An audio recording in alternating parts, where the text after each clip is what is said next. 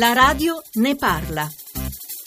Buongiorno, sono Elena da Milano. Io mi domando perché non si possono introdurre obbligatoriamente i vaccini contro la meningite o contro le nuove malattie che ci preoccupano tanto. Tanto più che una volta venivano fatti direttamente a scuola a noi bambini e i comuni stessi ci mandavano l'avviso per i richiami, cosa che non accade più purtroppo e le mamme magari si dimenticano. Grazie, buongiorno.